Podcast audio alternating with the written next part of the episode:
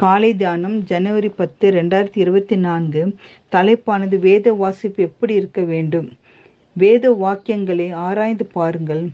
அவைகளால் உங்களுக்கு நித்திய ஜீவன் உண்டென்று என்கிறீர்களே. யோவான் ஐந்து முப்பத்தி ஒன்பது. எல்லனுக்கு கண் தெரியாது காது கேட்காது.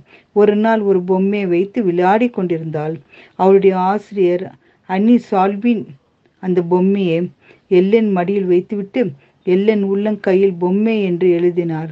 பொம்மையை சுட்டி காட்ட இந்த வடிவங்களை பயன்படுத்துகிறோம் என்று சொல்லிக் கொடுக்க ஆசிரியர் முயன்றார். எல்லன் அது புரியவில்லை. எரிச்சல் பட்டால் பொம்மையை ஓங்கி தரையில் எரித்து உடைத்து விட்டாள் பிறகு எல்லனை கிணற்று கரைக்கு அழைத்து சென்றார். கிணற்றிலிருந்து இறக்கப்பட்ட தண்ணீர் அங்கு வாய்க்காலில் ஓடிக்கொண்டிருந்தது. சில்லரில் சிலிர் நீரும் இருவரும் கைகளை வைத்து கொண்டார்கள். ஆசிரியர் இப்பொழுது எல்லனின் உள்ளங்கையில் தண்ணீர் என்று எழுதினார்.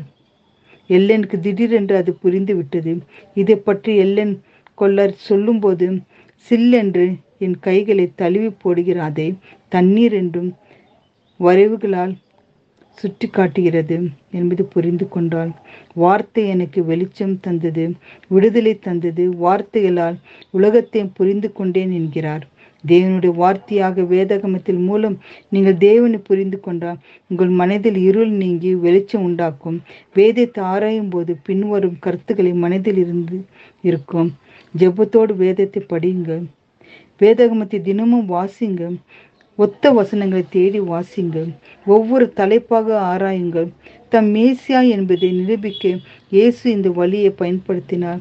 வேத வாக்கியங்கள் எல்லாவற்றிலும் நம்ம குறித்து சொல்லியவைகளை அவர்களுக்கு விவரித்து காண்பித்தார். நம் மனதை புரிந்து கொள்ள வாசிங்க என்ன செய்ய வேண்டும் என்பதை அறிந்து கொள்ள வாசிங்க அவர் சித்தந்திப்படி செய்ய மனதர்வர்களாக அவரை அறிந்து கொள்ளுங்கள். இவ்வாறு வேதத்தை வாசிப்பீர்களாக? தேவனே உம்முடைய வேதம் எங்களுக்கு தீபமும் பாதைக்கு வெளிச்சமாக இருக்கிறது என்று தேவனத்தில் மன்றாடி ஜெபிப்போம். தேவனே எங்களுக்கு கர்த்தா இந்த வேதத்தை வாசிக்கும் போதப்பா எங்களுக்கு அனுதினமும் நாங்கள் வாசிக்கும் போதப்பா ஒவ்வொரு நாள் எங்களுக்கு வெளிச்சமா இருக்கிறது அப்பா காண்கிறோம் அப்பா இப்படிப்பட்ட ஸ்லாக்கத்தை எங்களுக்கு அனுதினம் வாசித்து இப்படி வார்த்தை வார்த்தையின்படி நடக்கும்படி எங்களுக்கு கிருப செய்ய வேண்டும் என்று மன்றாடி ஜெபிக்கிறோம். பிதாவே ஆமேன்.